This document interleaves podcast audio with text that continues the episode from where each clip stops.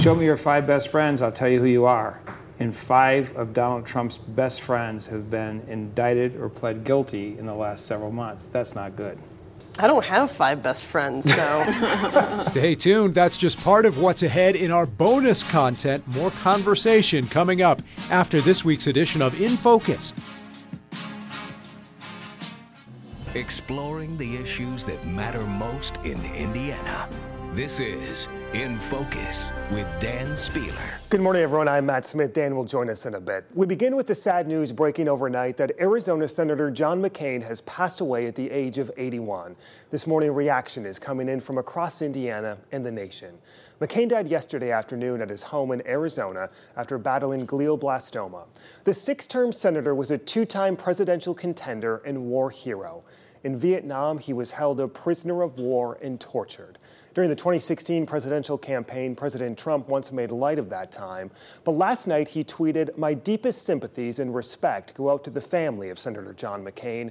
Our hearts and prayers are with you. And from Vice President Mike Pence saying, in part, We honor his lifetime of service to this nation in our military and public life. His family and friends will be in our prayers. Indiana Senator Todd Young reacting this morning, We can honor his life and legacy, he says, by ensuring America continues to lead from a position of strength principle, standing up to freedom, the oppressed, the dispossessed, and the rule of law. A few days ago, we also talked with Senator Joe Donnelly when McCain's family announced he was stopping medical treatment. To be with somebody who, when you look, is an American hero, an American icon. And um, every moment with him was like a blessing. We'll have more reaction to McCain's death coming up all morning. Now to that wild week that was Washington politics and two news-making interviews right here. Two men who were part of President Trump's inner circle are now felons. And Indiana Democratic Congressman Andre Carson says it could be time to start talking about impeachment. That's a word even few Democrats uttered this past week on Capitol Hill. Here's Dan with his conversation. Michael Cohen uh, pleading guilty, Paul Manafort now found guilty on eight counts. Uh, what, what was your takeaway of this week's dramatic news? I think it's unfortunate. I think uh, that these kinds of actions from uh, the president's closest confidants, uh, Paul Manafort, who he is known for uh, decades, many years, uh, Michael Cohen, who is his attorney, I think that these charges um, kind of speak to the hypocrisy of someone who ran on the premise of draining the swamp when it turns out that he, in fact, was uh, the swamp thing. But what is this ultimately going to mean in, in Washington? Where is, is all of this going? Obviously, uh, Democrats are hoping to take back the House, and, and there's been more talk this week about whether that might mean impeachment proceedings if they do. Where do you stand on that based on everything we have seen this week? Well, my hope is that Democrats uh, take back the House for many reasons. One, we can have an honest conversation about impeachment proceedings, but also to ensure that Democrats uh, assume the helm of upholding the rule of law and that we support Director Mueller's independent uh, investigation and we make sure that he's protected in the process so we can continue to unearth criminal activities and get to the bottom of foreign influence, i.e., Russia's influence on our electoral process and elected officials for that matter. Do you think we have seen uh, enough up to this point to move forward with impeachment proceedings? Do you favor that if Democrats do take back the House? Having a sitting U.S. president uh, being listed as an unindicted co conspirator uh, for me meet, uh, uh, meets the test, it meets the standard. I'll let the legal scholars argue about it amongst themselves and to the American people. But for me, as someone who sits proudly on the House Intelligence Committee, watch him disparage um, the intelligence community as well as our friends in the media, I think it's unfortunate. I think that his attempts to minimize, to bully others, to trivialize our political process, to downplay the importance of voters, to insult the intelligence of the American people I think that uh, he's unfit to serve as president. He has been unpresidential and criminal, in fact, and I think it's time for the American people to think seriously about who they want as their next president. I would not support that. I do not believe that a majority of the members of the House would support that. And, um, you know, I understand that it is certainly something as those close to the president might be indicted, people are talking about. But uh, to date, that we do not have any violations of law being alleged against the president. So when you have a president who obviously has mud on his hands from his closest cronies, I think it's time we get honest about how we want our democracy to be. In fact, I've met with Trump supporters, many of whom who support me, who have expressed a severe degree of buyer's remorse. They're disillusioned with the political process. For the president to be as cozy as he has been with the Russian government and to downplay after the intelligence community has made recommendation and assessment after assessment about the very dangers of Vladimir Putin's directives to slowly undermine our democracy. All right, this week the GOP seizing on our interview with Carson in terms of the race for Senate, saying it's not surprising that an obstructionist Democrat, in their words, like Andre Carson, supports impeaching the president. But since he's Senator Donnelly's top surrogate for his reelection campaign, they ask, does Donnelly support impeachment as well? Well, this week we did catch up on Friday with Senator Joe Donnelly and asked about this Michael Cohen news. I am following the special counsel's work very closely.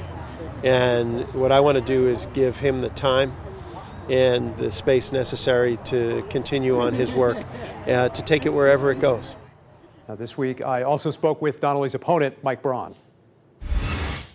A lot of news to get to this week after the, uh, the Manafort and the Cohen uh, court proceedings. Uh, this week, Steve Bannon told the media every Trump supporter needs to get with the program. He said this clarifies that November is a referendum on impeachment, in his words, an up or down vote. Do you think that's the case, and is that an argument you'll be making here in Indiana? You know, I think that's what maybe some of the media will want to have us do, but to, to me, from talking to Hoosiers, uh, I just don't have many folks in the field. I've been out every day, and uh, the things I'm hearing about are health care and uh, issues that are, I think, a little closer to home. And uh, when it comes to whatever's happening with Manafort and the other stuff, I really don't believe that's going to weigh in among Hoosiers. Most of the people I'm talking to every day, they're not asking me about that. You did put out a statement the day after the Manafort and Cohen news saying Mike Braun stands with Donald Trump. You didn't mention either of those cases. You called out your opponent, yeah. Joe Donnelly, for supporting Hillary Clinton in, in 2016. But is there some risk for you at all in sticking with the president when we don't know where this whole legal situation will be a couple well, months from now? I, th- I, think if you're looking at the results uh, of what people have really uh, noticed since he's become president, is we're getting some things done. I mean, uh, for conservatives, and Indiana's a conservative state. But do these get, controversies get in the way? Yeah, there might be a distraction. I think that uh, the, you know it, it might take away from focusing on the fact that most people are real happy about the economy.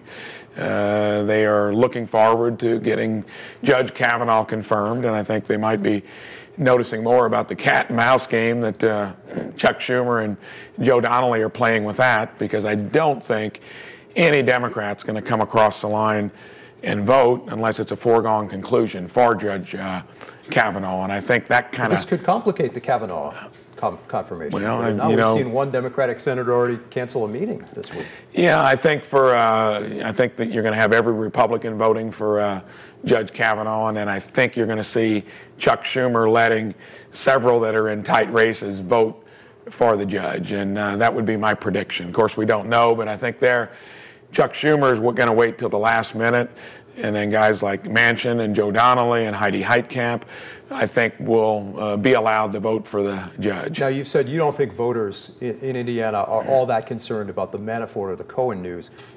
Are you? He was. He was more or less the president implicated by Michael Cohen in this as a as a co-conspirator. Well, he think, said that then candidate Trump directed yeah, him to make that payment. Yeah, I think when you we get through this, I mean, it's been in the news for a long time. It's now concluded. Uh, no mention of collusion, so I think it further reinforces the fact that this ought to be over because I really believe it is being kind of milked and it's out there for a long time and uh, it's starting to irritate folks that uh, they would like to see government and including the president, on the agenda of trying to fix problems. And that goes from uh, infrastructure to healthcare costs to all the things out there that I'm going to focus on.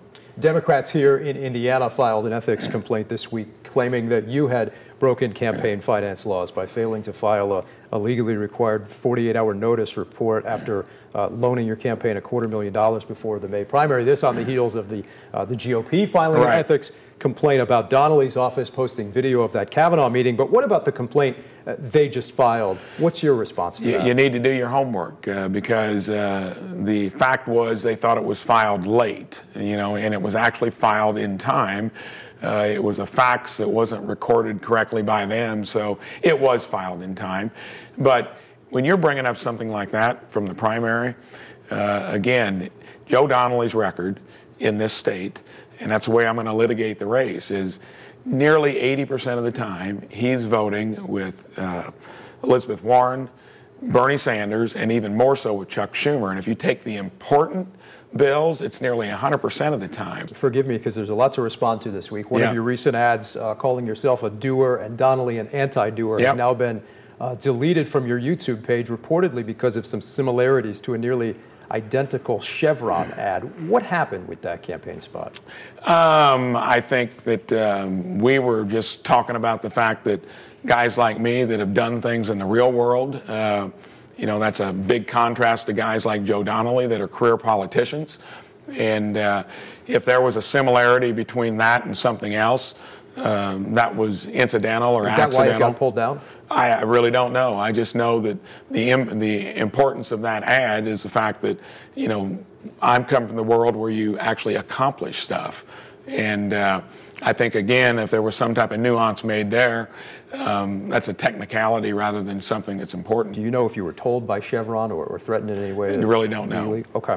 All right, more of that interview next week and on our website. Meantime, President Trump will be back in Indiana this coming week at a rally in Evansville Thursday night, campaigning for Braun and also attending a private fundraiser for the Braun campaign.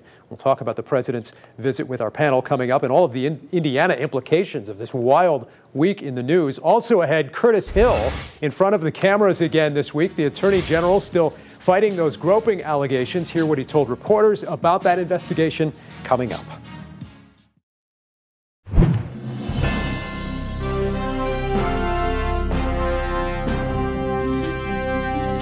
We're back now with our panel. Rob Burgess is a former communications director for Congressman Trey Hollingsworth. Christina Hale was a state lawmaker and candidate for lieutenant governor in 2016. Mike Murphy, former GOP lawmaker and former Marion County chair. And Jennifer Wagner, the former communications director for the Indiana Democrats. You also used to work for Congressman Andre Carson. You just heard him there suggesting that uh, maybe it's time to start talking about impeachment proceedings if the Democrats take back the House. How does a statement like that impact the political landscape in Congress and also here in Indiana? Well, I don't think it impacts anything here in Indiana. I think when Andre Carson speaks, folks know he is speaking for himself, his constituents, but he's also channeling a- a part of the Democratic Party that is really, really frustrated right now with the president and the way he's been behaving. To tie Andre Carson to Joe Donnelly, it's just not going to work. I don't think anyone in Indiana is going to believe that. Mike, what's your take on that in terms of the Senate race? And does this whole conversation put Senator Donnelly in a, in a, in a more difficult spot? I really don't think so. Um, I think there are two separate Democratic office holders with two s- different sets of issues and, and some of the same, obviously, overlapping constituencies. But I think Donnelly's going to win or lose based upon Trump's popularity here in the state and any mistakes he or Braun make in the next eight to 10 weeks. Well, let's talk about uh, Trump's popularity. What about all this news this past week? Cohen, Manafort, the legal pressure uh, really mounting on some of those who are in Donald Trump's inner circle. Uh, even the CFO of the Trump organization has been granted immunity now. Uh, how, how bad is this going to get for, for the president himself? Well, it seems like it could get very bad. Everyone's talking about this treasure trove of evidence. It's from the National Enquirer. Um, the immunity that's being offered his CFO. We just don't know. I think a lot of people are on pins and needles. Some people are hoping for the worst. I think everybody wants to see our country succeed. Everybody is really concerned that we move forward, that America survives and thrives, but we could be on the brink of chaos. You heard Mike Braun there say in the interview he doesn't think uh, Hoosier Republicans uh, buy all of this news or are putting much stock in it. Do you think that's the case, or do you think that some Republicans are starting to get concerned about uh, this investigation, where all this is headed? I wouldn't say that they're necessarily buying stock in it, but what I will say is that they're taking notice, and more often than not, they're probably frustrated that we are almost two, two years into this term and we're still talking about investigations from the 2016 primary, and still we seem to have forgotten about the investigations that Hillary Clinton should have been part of. Well, she didn't win. She didn't win, but still, there are still felonies there as well. Uh, and so I think that it's something that Hoosier voters will acknowledge, but I don't think it's going to be a major wedge issue for them in November. A president felon is a much well, bigger there's deal been no than a president indictments of this president yet. So. Not we, yet. We, we told you earlier about how Senator Donnelly responded to this uh, impeachment question. Uh, in a statement, he would only say, I'm closely following the latest developments in our legal system, and the special counsel should follow the facts wherever they lead. Well, the Braun campaign uh, also trying to seize on all of that this week, saying Donnelly's silence affirms that he's open to impeaching President Trump. He says a clear contrast to uh, Mike Braun, who supports the president and his economic policies that are saving Hoosier jobs and providing tax relief. But as I asked uh, Mike Braun earlier, is there any risk at this point in, in, positioning closely to the president? He'll be on stage with him probably next week when we don't know where all of these investigations play out over the next couple of months. I work in public relations, and there's never any risk to leaving the door open. There is risk to doing what Mike Braun is doing and, and cozying up to Donald Trump and, and being that guy. There's definitely a risk. Do I think it's a huge risk in Indiana? I agree with Mike. I think you know Donald Trump's popularity, but more so Joe Donnelly and Mike Braun and how they behave and how they act and interact over the next what are we 75 days, 76 days out. That's going to make or break this race. And also a lot of talk about how this week's news could complicate the Supreme Court situation. Uh, obviously, there is this uh, Fox News poll out now about the Kavanaugh confirmation, and now you see compared to uh, July, you see that now uh, a number more supporters actually, more voters actually by a slim margin feel he should not be confirmed. Uh, Chuck Schumer also saying he thinks the hearings for Kavanaugh should be delayed in the wake of all this Cohen news. So again, not just in the Senate race, but in the Kavanaugh confirmation does, does that put the, Senator Donnelly in, in, in, a bit more of a bind on this specific question about Judge Kavanaugh? Well, I think the next 10 weeks are going to be the toughest 10 weeks of Joe Donnelly's life, um, not only because of the uh, Trump investigation, but because of the Supreme Court. He's getting slowly, slowly, slowly squeezed, and he's got a lot of tough decisions to make. Remember, this Senate race will be decided, again, by the mistakes that he and Braun make, not by the good things they do, but by the mistakes they make. And obviously, the Supreme Court vote is top and center. And you had a Democrat this week uh, from Hawaii canceling her meeting uh, with Judge Kavanaugh. This could get really interesting and pretty complicated, too. I think so, too. And for most Americans, I, I'm feeling there's a real fatigue with all the politics of it. They want business to go on, they want the business of government to go on. And we've never seen such a frenetic news cycle as has been the past two years. It just doesn't stop. It's always that cliffhanger. And so, what's going to happen with that confirmation? People are on pins and needles, and some people are just like, just make it happen and make it go away. We want November here.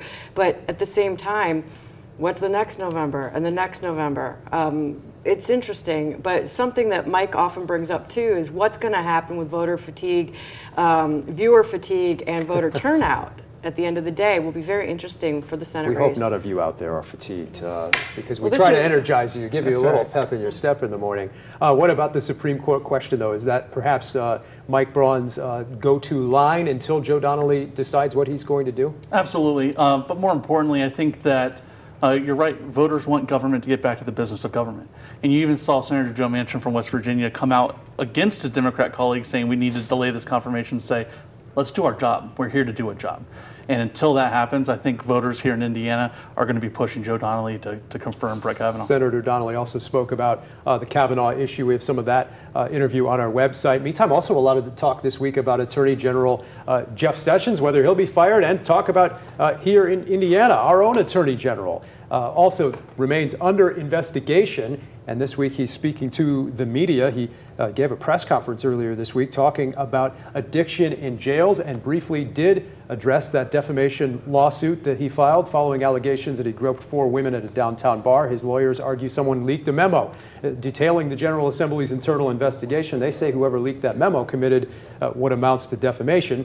Hill has denied the allegations. Here's the extent of what he would tell reporters about the investigation this week.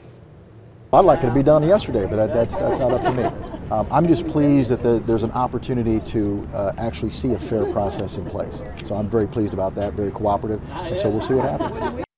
All right, so the Inspector General continues to look into the situation. The AG at this event, as we said, dealing with inmates and addiction, trying to go about the business of being the Attorney General despite all the leaders in his own party still calling for him to step down. And there's really not much else he can do. He's decided that this is the hill he's going to die on. No pun intended. I did not mean to do that. Um, but this is he's going to stand his ground. He's going to move forward, and he's going to go through the investigation. So what else is he going to do? And where does that put Governor Well, Holcomb? I think, he, I Republican think he has a leaders? lot of Uh, options. Um, first of all, I believe the, the allegers, if that's a proper word. Um, I think they were telling the truth when they made the allegations. But Curtis Hill is not going to go down without a fight. And mark my words, I think if he's going down, he's going to take some people down with him. Hmm. What about the, the manner in which he, you know, continues to conduct the business of the Office of Attorney General, holding press conferences like these, putting out statements on other issues, trying to just ignore uh, the, the obvious elephant in the room here? He tries to ignore it. And what's interesting too is AJ's bar was cram jammed full of all of his colleagues that he works with every day, from lobbyists to lawmakers to people that just are abuzz with the General Assembly and, and what's the workings of government. It's he's hanging on by a thread when you consider Governor Holcomb, Lieutenant Governor Crouch, and so many others have called for him to leave. But um, he's just put his head down and you know and barreling on through. Do you think he'll be able to survive this? I think ultimately that's the presumption we need to make. And investigations are going on. The basis of our judicial system is innocent until proven guilty, and guilt hasn't been proven yet. and so, while there are allegations out there, and those allegations are serious and need to be taken into consideration, we can't condemn a man just based off an allegation. No, but the funny thing is, this is the new this is the new norm in politics. You've got Duncan Hunter, you've got you know the Attorney General here, you've got the President who basically you know facing all these different allegations and his own lawyer turning on him. Business as usual. Go on tweeting, go on having press conferences, and this is a, it's a it's a new norm in politics. And to solve that, Donald Trump says that deals with the prosecutor should be outlawed, which is one of the most bizarre statements of the week. We got to leave it right there. We'll have much more on our podcast. Also ahead, thoughts pouring in from around the world of politics for John McCain and his family. You hear what Indiana lawmakers are saying right after this. Thoughts and prayers continue to pour in from around the world this morning for John McCain and his family. Last night, Indiana Governor Eric Holcomb tweeted First Lady Janet Holcomb and I are heartbroken to hear of the passing of Senator John McCain. He lived a model life of service and heroism, a real life hero who always worked for causes greater than himself. Fair winds and following seas, oh, Captain, my Captain. We'll be right back.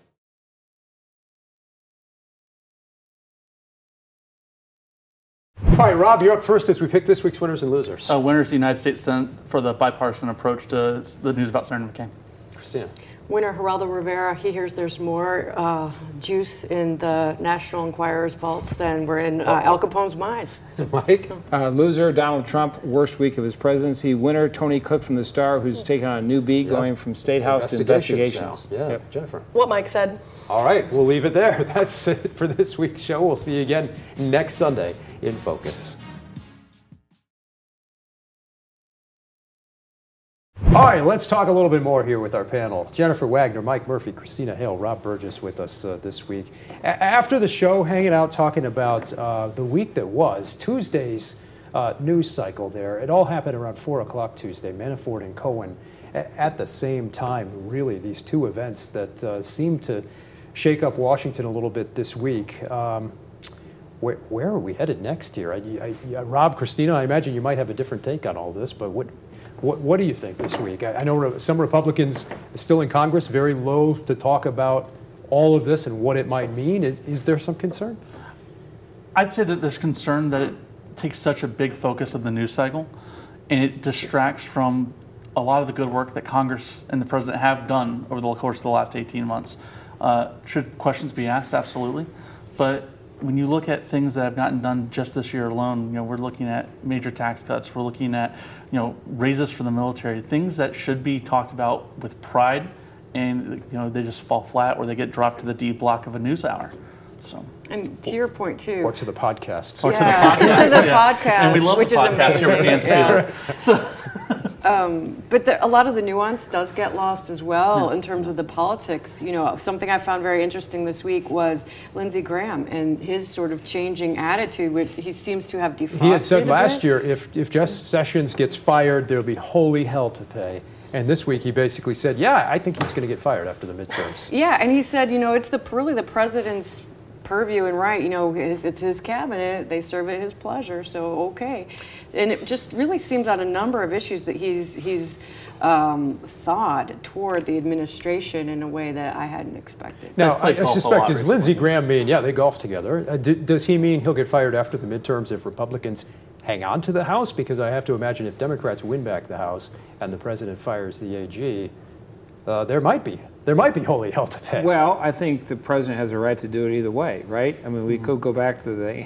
Hate Well, it's a constitutional right, Yeah, but what are the constitutional implications? Right. Yeah. Well, I think the I think the political I think I think this really comes down to two things. I don't, and Jeff Sessions I don't think matters, frankly. This is all about Robert Mueller and Donald Trump. We don't know what Ronald what uh, Robert Mueller knows. We do know he's very methodical, and so far he's five for five. I would not bet against Robert Mueller, frankly. Uh, the the uh, the uh, immunities that were granted last week, a little bit. And a lot of that stuff is still with the uh, the Southern District of New York, not technically with the Mueller probe, though it, That's right. it, it could all intertwine. but It's there's some the other things that have happened that are Department. maybe a few degrees removed, which are Chris Collins and Duncan Hunter, the two, the first two House members to come out in favor of Trump. There's just so much swirling, and you know, as my mom used to say, you know, show me your five best friends, I'll tell you who you are. And five of Donald Trump's best friends have been indicted or pled guilty in the last several months. That's not good.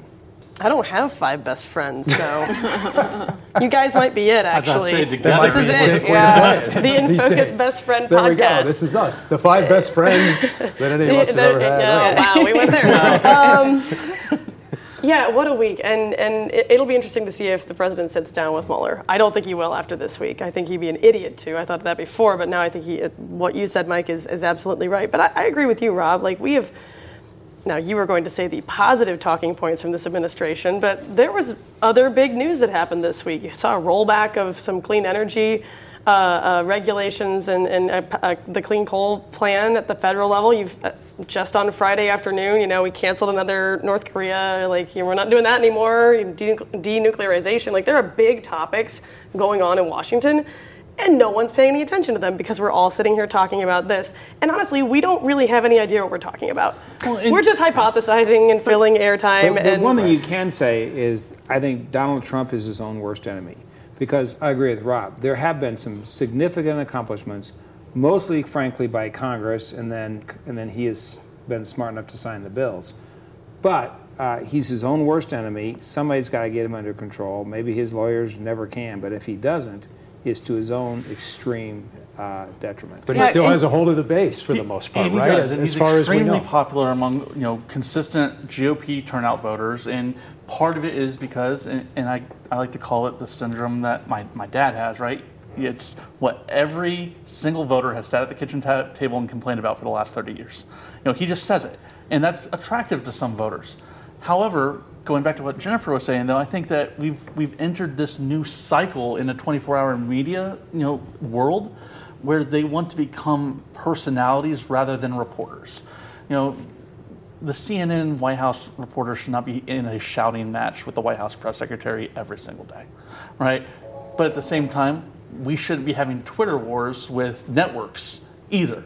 And so I think that we've gone away from really trying to do a good job of reporting the news and reporting what is good and bad in this country, and instead are just trying to turn it into personality fights. Couldn't Well, the and same be governing. said? And, I and this wanna- is, you know, go ahead. I was just going to say, in governing, can you imagine that Dwight Eisenhower back in the day was using the radio to talk to one to his attorney general to say like, "Hey, you should have done this, this, and that." I mean, now he is using a mass communication tweet to talk to Jeff Sessions in this casual kind of, you know, uh, really um, Come on, Jeff. quasi insulting. Come on, Jeff. You know, you know Right. goading his attorney, gen- his own attorney general, his cabinet cabinet member, on the Twitters. Well, and this It's- is going to be my point Yeah. because this is where I always jump up, well, you know, to defend the media. Couldn't you say the same about personalities within the Trump administration, kind of out there in this in this news environment, uh, being on Twitter in ways that are different and unique, but uh, I, you know, you, go, you talk about Omarosa, just the whole spectacle of the White House right well, as, as far as what 2016 was, I think we can all agree that 2016 was the cycle of the non-politician. You know, it was the cycle of the outsider. And when you look at national politics, it doesn't get any more stereotypical than Donald Trump as somebody who is not a polished politician.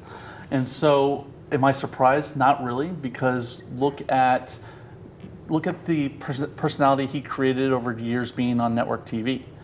You know, it's what people know him for. You know, uh, Ha- And I, I will say too, all right, because I'm a former reporter, and I mean, Mike, you've got TV background. Like, not that you're not a reporter if you have TV background. former- That sounded Hey, so hey, hey, condescending. I'm really we're- sorry. I'm As a I sit in a TV reporter, studio. too. That's, okay, so we got Not so. me. Okay, so I will excuse you. So we were. So my boyfriend and I were at the War Memorial last weekend, and we were looking at some of the headlines from the end of World War II, right? And like Indianapolis Times, you know, um, what was the other? It was the the news. There were no star headlines, No. which was kind of weird. Right. The But they and the were Times, really right. like that was incendiary headlines and and calling foreign leaders, you know, obviously ones we were at war with, names, and it's on the front page of the paper. So this is not anything new. This, Oh, and back in the 20s, the muckrakers, and there were, I mean, there was definitely a press uh, a style in the press back then. Yeah, it's was- just faster. It's on our phones. We can get it, you know, immediately when we, we wake up in the morning without really having out the dog yeah. bring it inside. But like, it, it's not any worse. It's just, it's just more. amplified. It comes at you Yes. like this now, right? Um, you talk about the outsider role. That kind of the role Mike Braun's trying to play in the Senate race here in Indiana. And is it working? Well, I think it's worked so far. Um, Worked in the primary. It worked for in the primary. Um, Mike needs to kind of get on his game. You know, he made some mistakes in the primary, which everybody makes, particularly when you're a first timer. He survived those. You know, some things weren't too artfully done, but he got through it, uh, mostly because of the weakness of his of his opponents and his ability to package those opponents as being Tweedledee and Tweedledum, so to speak, right? So, but you know, Donnelly's a different level than Messer and and Rokita, and I think that Braun's mistakes will not be as easily forgiven, and it's a compressed schedule, right? We have eight or ten weeks to go, whatever it is. So I, I think he'll he.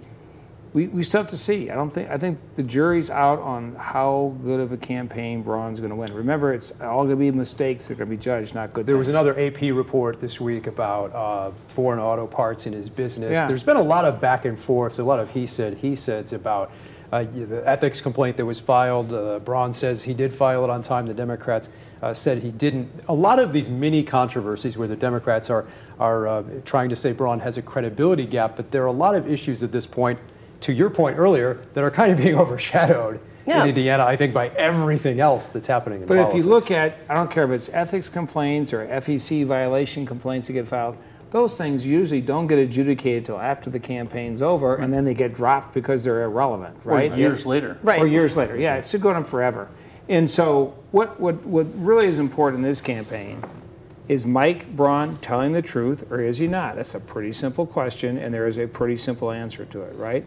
Is Joe Donnelly going to vote for Kavanaugh, or is he not? That's a pretty simple question, and we will know the will answer. at certainly some know the answer to There's that. some pretty simple issues here, and the Hoosiers are pretty good at, at judging, you know, measuring the man, so to speak. Well, and I'm, I'm going to say something, and I think I'm agreeing with Jen. I think I've heard you say this This before. happened a lot Yes.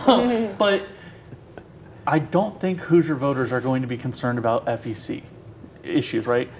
What Joe Donnelly has going for him that Mike Braun doesn't is that for years, the crown in Joe Donnelly, or the jewel in Joe Donnelly's crown has been his constituent outreach and services.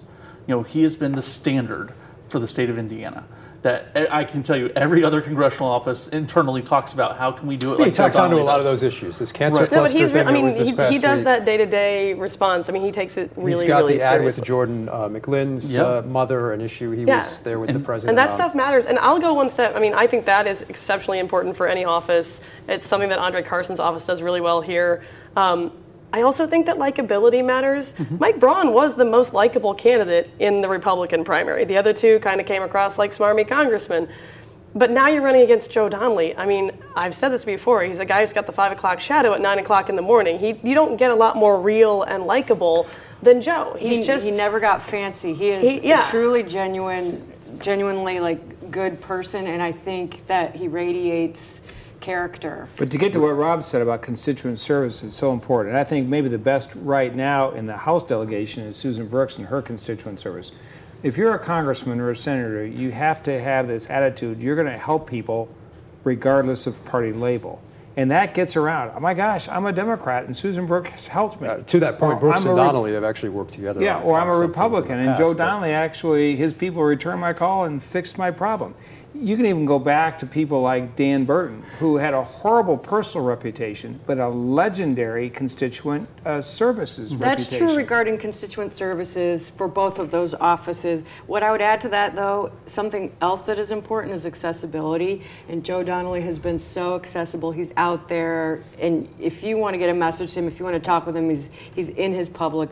Not so much for someone like Susan Brooks or others like um, Trey Hollingsworth, who have declined to have. She went Sorry, there. Rob. Yeah. She did. Sorry, Your Rob. boss. Who have declined to have, you know, town hall meetings or really connect with the people that they serve. Because part of being an elected official is also listening because you are representing people. So you have to have that honest, reciprocal conversation about the issues going on um, that you're there to work on. I'll give you a rebuttal. I, am going to say that you know a lot of claims can be made about any of our federal members uh, in Congress.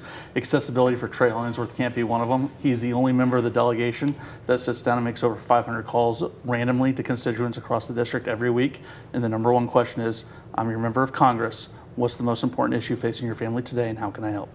You know, and so until another Republican or Democrat stands up and starts making over 30,000 calls since they've taken office, before they've even talked about a reelection, you know, then come talk to me But about that'd be kind of weird to like just get like a. It would be like like um, what was that show back in the '90s? Like where they would prank call you. I'd be like, "Are you really And who picks up the phone anymore? I mean, and where's he getting his phone would a numbers? I mean, be like- does he get the good cell phones point. of everyone? That's something that's going on that we didn't know until just this minute. Yeah, I didn't know that. And a lot of the voters don't know it. Dan knows.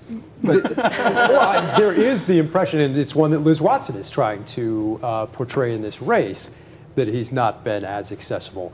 Um, will that will that be an issue in the ninth district race? I, I I'll don't tell know. you something too. It's one thing to make a phone call to one constituent at the end of the line. When I was in office, I held meetups, random meetups throughout my district every week during session. Why? They were for the public, and I had to be accountable for what I said and what I answered to for Republicans, Democrats. Not a safe audience, very public space. We'd be in a McDonald's, we'd be at a, the coffee break. But you have to be consistent and open and honest when everybody's listening and not just that one private person at the end of the line. You know, Well, speaking of memories, um, I'm sure you no have idea what few. this. Yeah. Okay. I put my this up Yeah. soon. I put my cell phone on every piece of mail I sent out. Every collateral piece, every door knocker, I put my cell phone I on. give myself one No. too. You have to. I haven't worked for Trey Hollingsworth in nine months, but the one thing I can tell you is how genuine he does feel about making sure that he is listening and being a true representative for his district. We can sit here and argue all night about what the definition of a town hall or a meetup is, but he is on the first flight home from Washington, D.C. every week, and he's on the last flight back so that he can be spending as much time in front of the people he represents as And, possible. and the bottom Yeah. line is, none of these people are going to lose. Yeah. Liz Watson Yeah, made the yeah, case. right, and here's the yeah. thing, I'm truly They're so unelectable, but in the spirit of bringing it all back to something that was said on the broadcast, people just want their government to work. Exactly. And so if they think that they're getting the service that they want from their government, the answers that they want, then they're happy. There you go. But if they see some of the stuff we talk about every week, they're probably like, oh my dear Uh-huh. God, what is going on in the swamp? We're going to be right. talking about the same nine people two years from now. I'll give, I'll give you each a final word on what this week, uh, this past week means. I, I, I don't know. We'll wait till next week to find out. I say let Robert Mueller do his job. Everybody should, should chill. Viewer excitement. Tune in next week. You said right? viewer Okay. fatigue I know TV, you called on me the out on that. podcast, No, viewer just- wait, those are the other shows. Uh, I'm going to say that Indianapolis got a good preview of what the big issue uh, for the 2019 race is going to be. It's going to The be the crime rate. crime, Uh, absolutely. Indianapolis just saw their 100th murder this year. 100th At this point, homicide, last yeah. year we were at 84. Yeah. All right, guys. Thank you so much. We'll have much more coming up on the podcast and on TV next week, every Sunday, 8:30 a.m. on CBS 4, 9:30 a.m. on Fox 59. See you then.